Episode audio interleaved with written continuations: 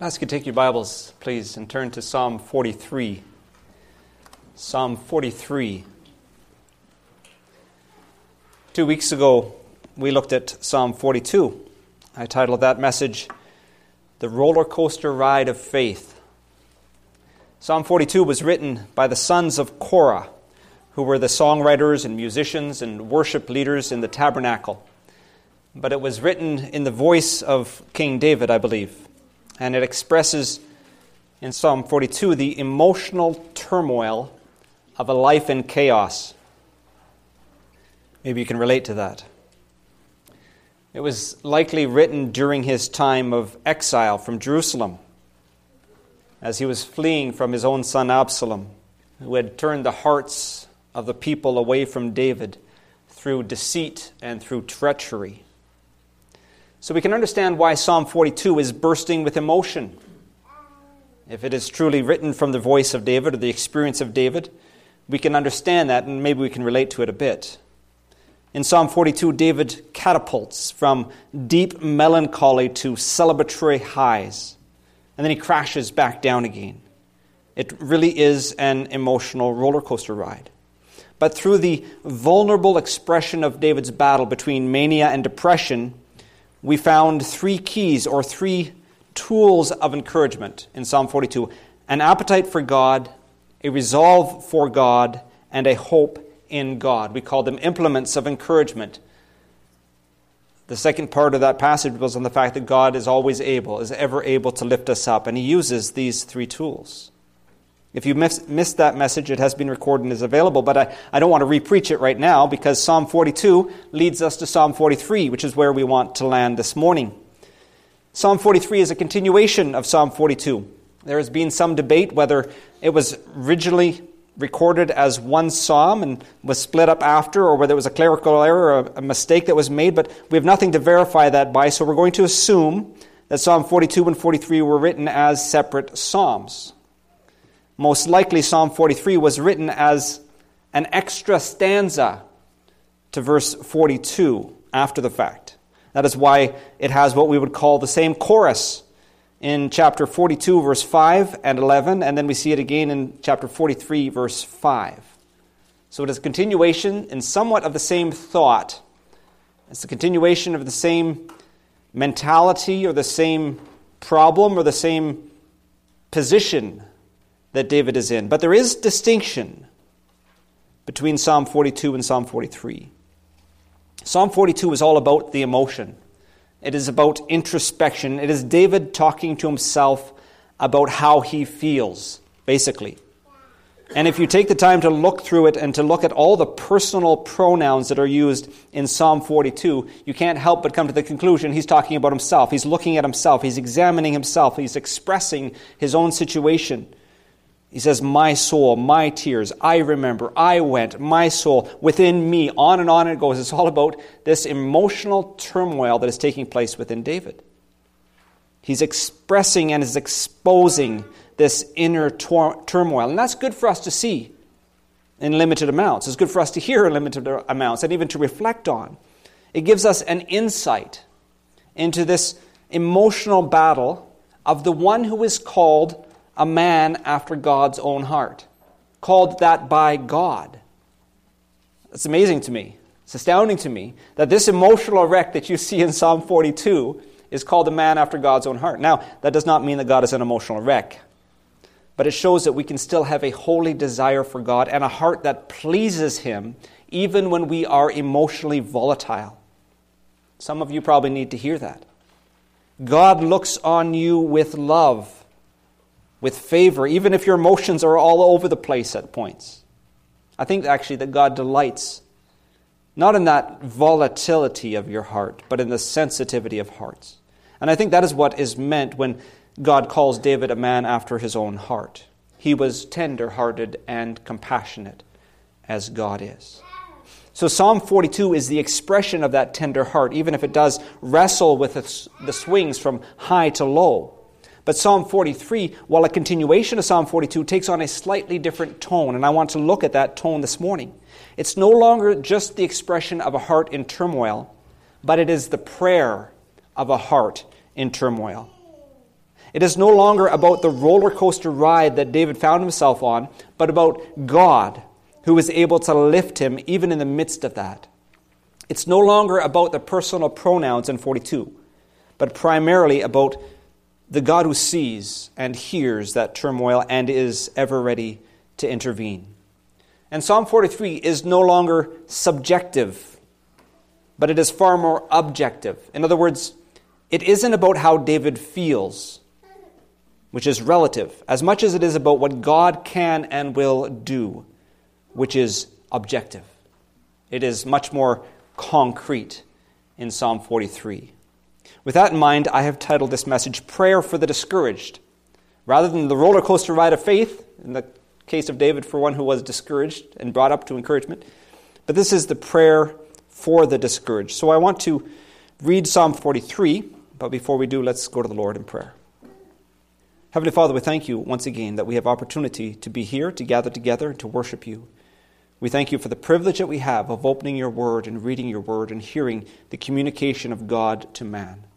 We thank you that it is your revelation. It's not ours. It isn't something that's been thought up by man. It is your utterances through man.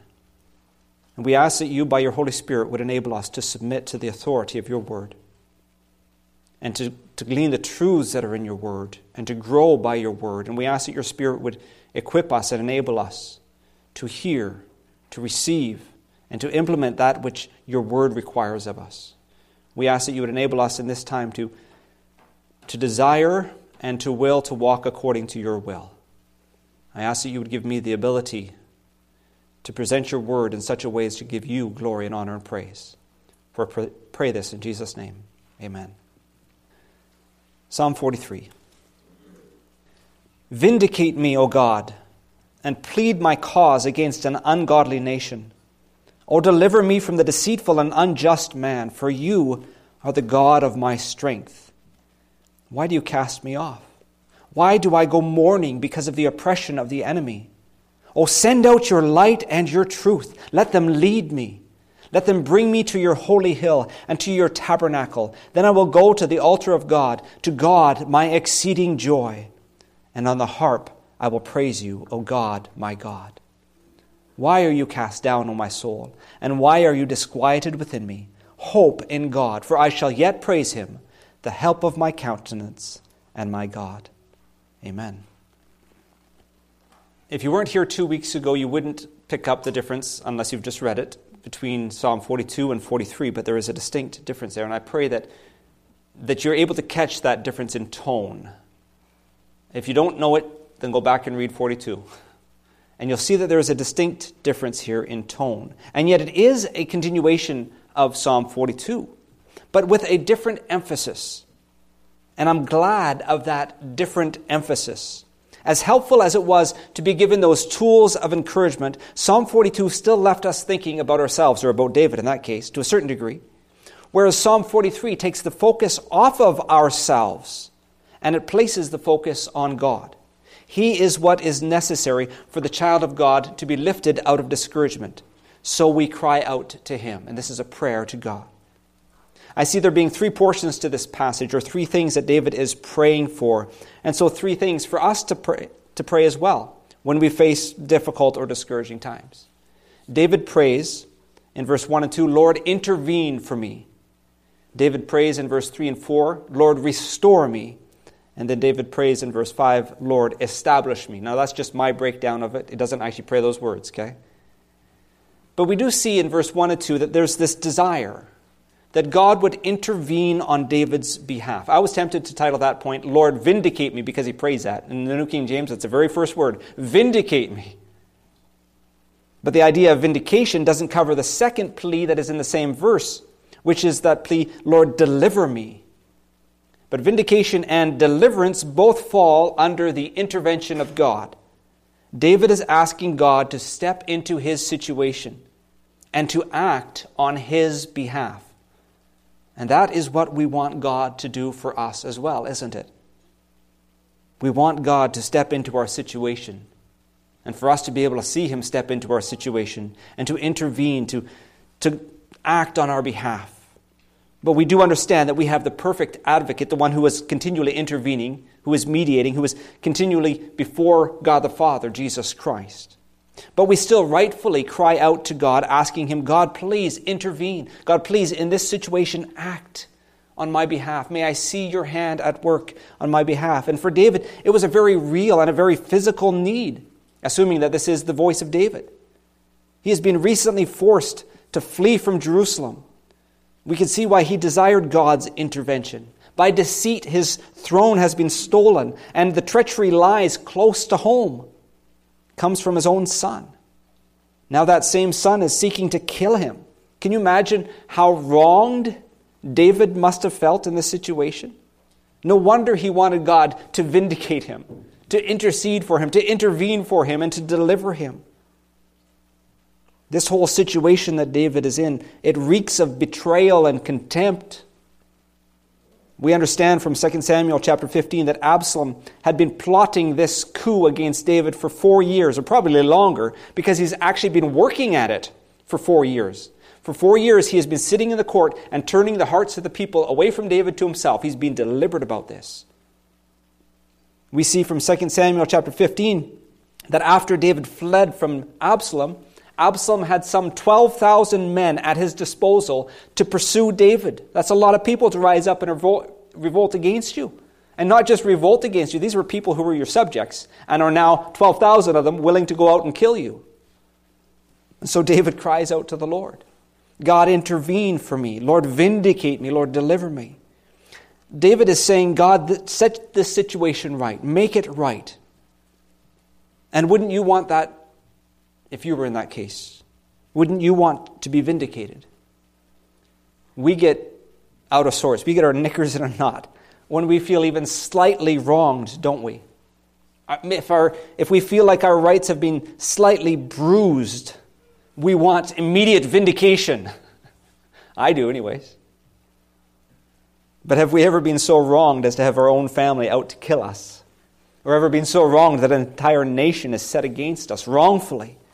But we do have a sense of that injury, don't we, that, that David is expressing. We know what that's like. We live in an age where to be a believer in Jesus Christ is to be ridiculed and possibly shunned.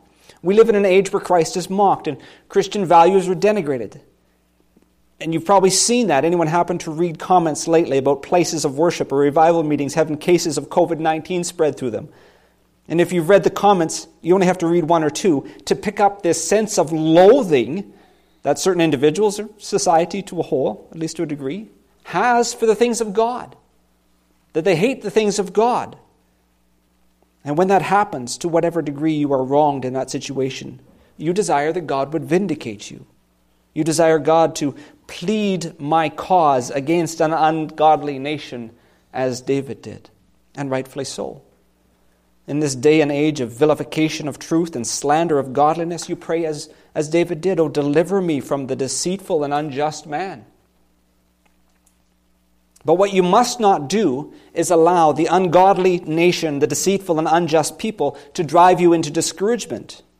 Rather, cry out to God and trust Him to vindicate you, trust Him to deliver you, trust Him to intervene. And whether that appears instantaneously as we would like it to, or whether we have to wait until eternity, it is good for us to trust in God to do that work, rather than to attempt necessarily to do it on our own. One day we will be vindicated.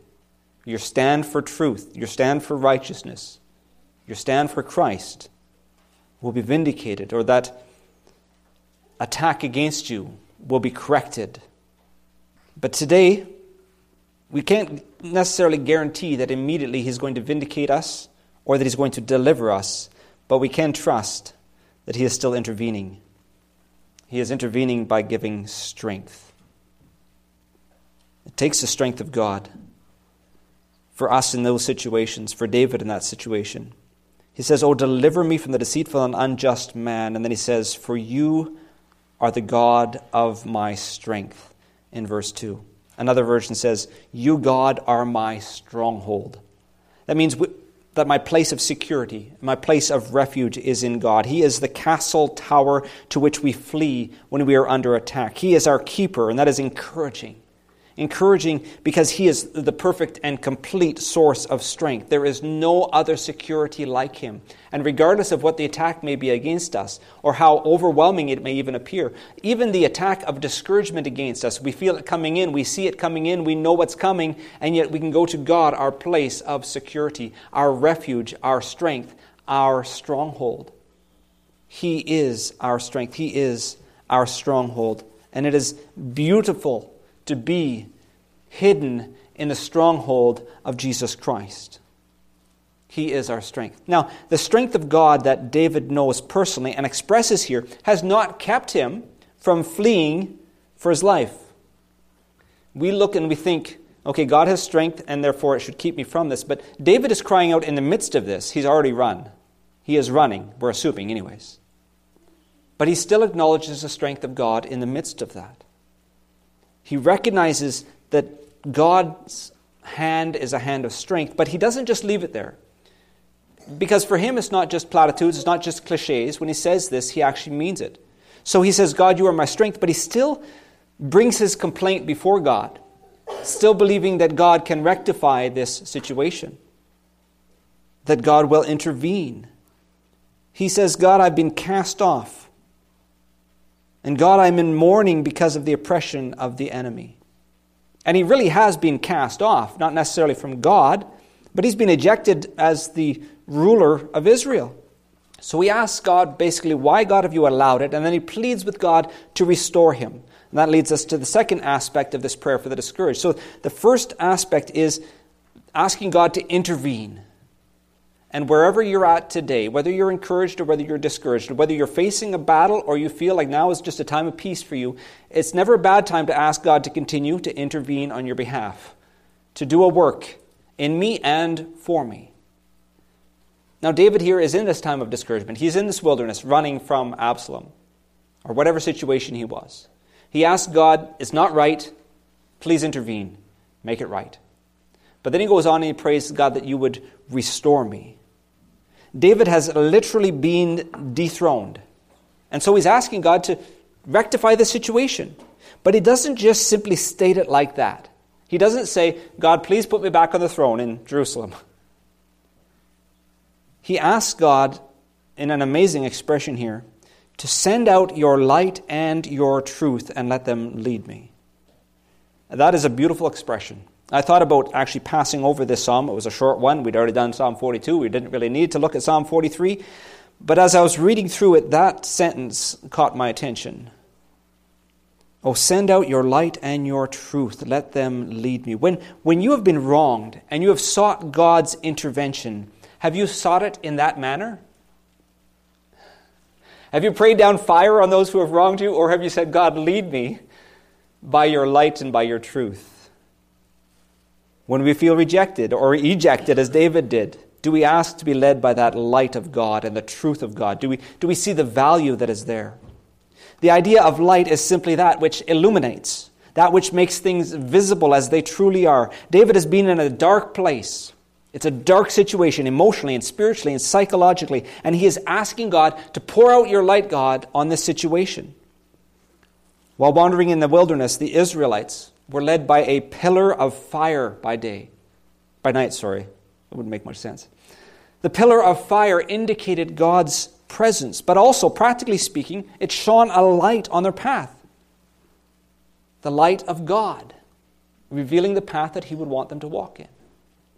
You've all, I'm sure, stumbled around in your living room using your small toe as a sensor for objects and you come to a light switch and you turn it on, and all of a sudden you don't need that sensor anymore, right? Why? Because you can see things clearly. David wants to see things clearly. And so he says, God, send your light and your truth and, and lead me by them.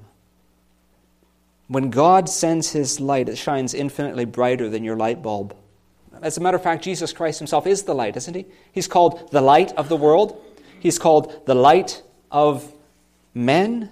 He is that which illuminates. He illuminates mankind to our sin and to his righteousness and our need of a Savior. He makes himself known, and in so doing, he brings light into our lives. And there are so many beautiful pictures within the Word of God when it speaks about light and, and God being that light. And not just the person of God, but even his Word. A well known psalm, right? Psalm 119, verse 105. Your Word is a lamp to my feet and a light to my path. And David is saying, Send your light, send your revelation, send your illumination. David is asking for that of God. And in a very real way, he is asking for the very presence of God to bring that illumination. David is also asking God to send out your truth. Don't we need that? And it's interesting here, he's not just asking God to send out your light, God, and send out your truth so that others could see it and I'd be proven right, so that I'll be vindicated. But send out your light and your truth so that I may be led by them. For me, He's not asking this for others. We need God's truth and we need God's light to lead us in every area of our life and in every situation we face. We must seek truth so that we can walk by truth. And it's beautiful that that is one of the works of the Holy Spirit. In John chapter 16, verse 13, it says this However, when He, the Spirit of truth, has come, He will guide you into all truth. And we have here within our hands the word of truth. So, truth is not something that is secret or hidden, but has been revealed, and we are to be led in it and by it through the Holy Spirit. In your individual situation, whatever it is, trust that God will send out His light and His truth to lead you in it. Truth, it seems, is a bit of a nasty word today. That's all the more reason to seek it. It's not relative, it's not subjective, it is actual and objective, and it is wrapped up, and I think this is why it's so nasty to so many people, because it is wrapped up in the person of Jesus Christ the way, the truth, and the life. Oh, send out your light and your truth, Lord, and let them lead me. Let them lead us. Do you want to be restored to your former position of favor as David wanted? Do you want to be restored emotionally? Is there an actual physical situation that there needs to be restoration in? Is there a relationship that there needs to be restoration in? Well, seek the light and the truth of God to lead you. And if you notice in this psalm, David goes on past literal restoration to his throne. And note as well that it's a progression. David doesn't just want to be restored to his position of authority or to his position of rulership, which he had a right to be, and he could have asked God for that. It wasn't just this kingship that he needs or that he wants, but it's to be restored to, he says, your holy hill, and then your tabernacle. And then he says, Then I will go to the altar of God, to God my exceeding joy. Because verse 3 and verse 4 is all tied together there. Oh, send out your light and your truth. Let them lead me. Let them bring me somewhere. There's purpose here and there's progression here. Let them bring me to your holy hill and to your tabernacle. He wants to be back in Jerusalem. That's what God's holy hill is. That makes a lot of sense.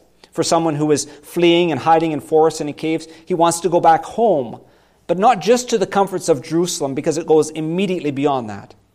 It goes beyond merely wanting to be returned to this place of comfort. He wants to go back to Jerusalem, but that it says he wants to go back and to be led by light and truth back to the tabernacle. That is a place of worship. We see a lot of that expressed uh, from David in his time of exile, that he's longing to be back at the tabernacle. He's longing to be restored to this place of intimacy with God and of fellowship with others. He wants to be back where God resides and where the children of God worship.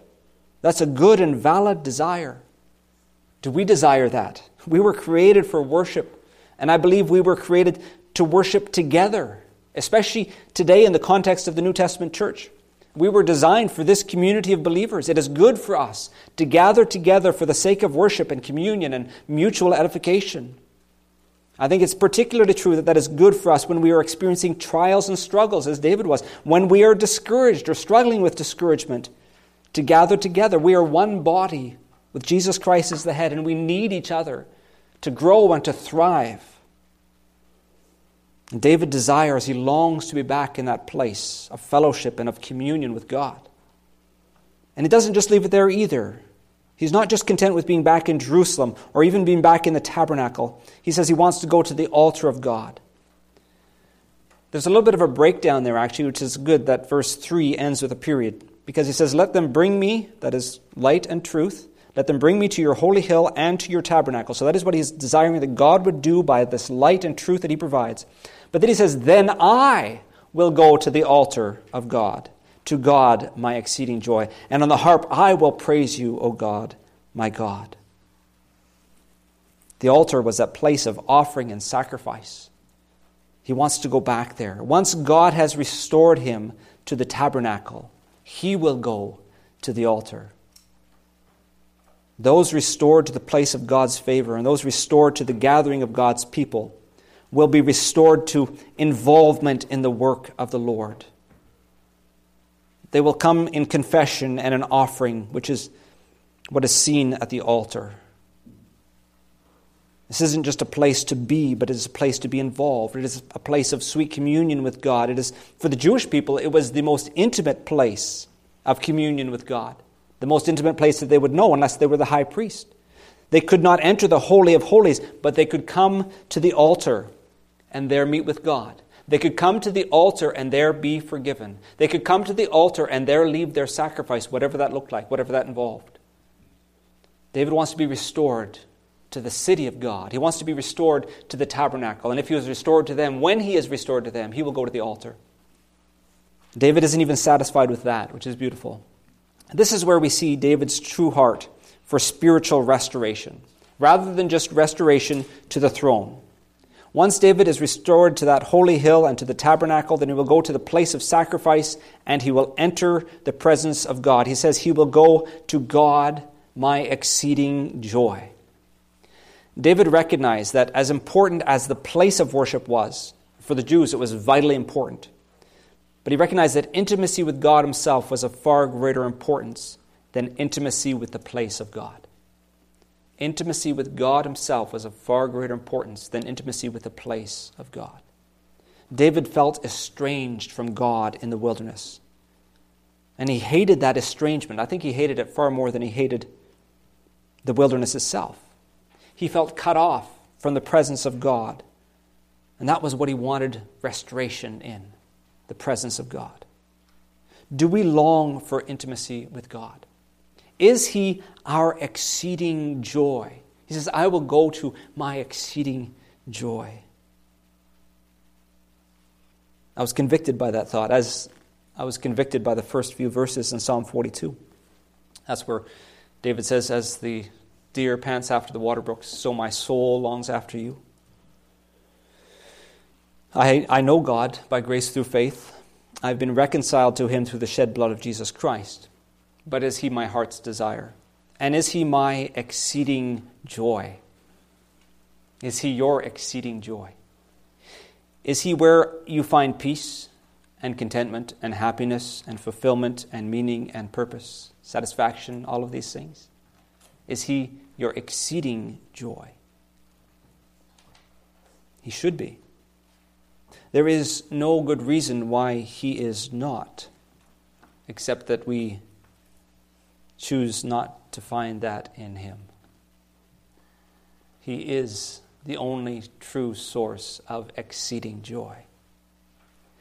We need, I think, as David had, and, and that's why I so love this psalm, this prayer, we need to have a transformation of heart. I need to have a transformation of heart. That God would change our hearts, change my heart to seek after Him and Him alone that God would change my heart to find in Him my exceeding joy. And not just, we as believers, I think especially conservative believers, we tend to think long term, right? God, one day you will be my exceeding joy eternally. David's not saying, okay, God, take me home now so that you can be my exceeding joy eternally. But he's saying that when I'm restored, I will go to the altar and to God. Today, present tense my exceeding joy. God is the only exceeding joy. We continue to see David responding to God's restoration here, he says. He says, Yes, once I've been restored to the holy city and to the tabernacle, I will go to the altar and to God my exceeding joy. And then what does he say? I will praise you. With David, it was with a harp. But whatever it's with, on the harp, he says, I will praise you, O God, my God.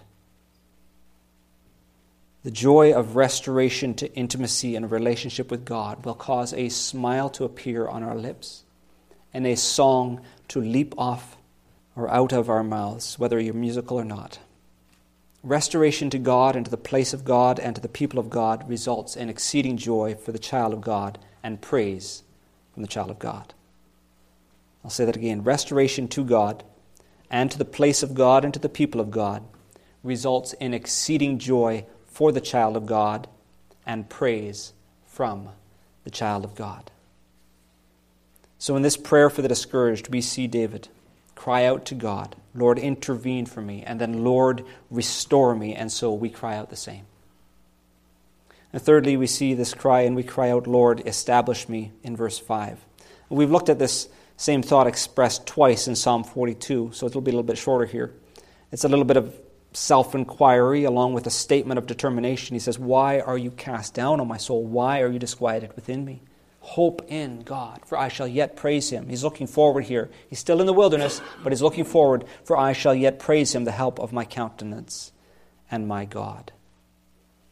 This verse has resolve, and we mentioned that two weeks ago resolve to hope in God in spite of his current dilemma. And that resolve is based on the confident expect, expectation, our hope in God. God will intervene. We have hope and confidence in that. God will restore, so I can trust him he is faithful and true. He is perfectly trustworthy. He will take this place or time of discouragement for David and prayerfully for you and turn it out from, for your good and for his glory. And so David says, I shall yet praise him. And we respond, I shall yet praise him. No matter how dark I may think this night is, he is the help of my countenance and my God, so I shall yet praise him. Or as the NIV says, He is my Savior and my God, so I shall yet praise him. When you have walked through a dark valley, and you have come out the other side, whether in this life or you've come out in the next, and you find yourself secure and established in Jesus Christ, confident in Jesus Christ, and so able to praise Him. David is confident here. He has confidence that God is the help or the Savior. And I like that it says in the New King James, the Savior or the help of my countenance. That is, God is the one who lifts his eyes up and lightens his face up. God is the one who sets us securely on the rock of His love, and we have a firm foundation in Him. And it's not just that platitude, but a present reality that lifts us and transforms us and illumines us. It reminds me of the Psalm, uh, Psalm chapter 3, verse 1 to 3. It's the Psalm of David when he fled from Absalom, strangely enough. So it's the same time period, we believe. But he says, Lord, how they have increased to trouble me. Many are they who rise up against me. Many are they who say to me, There is no help for him in God. But you, O Lord, are a shield for me, my glory, and the one who lifts up my head. The help of my countenance, the one who lifts up my head, the one who lifts up my face, the one who enables me, in the midst of this wilderness, whatever it may look like, to have joy and to have peace and to have contentment and to radiate that to the world around him. Are you burdened this morning? Are you weary this morning? Are you feeling attacked this morning? Or have you in the last week attacked by people, maybe attacked you feel by Satan himself?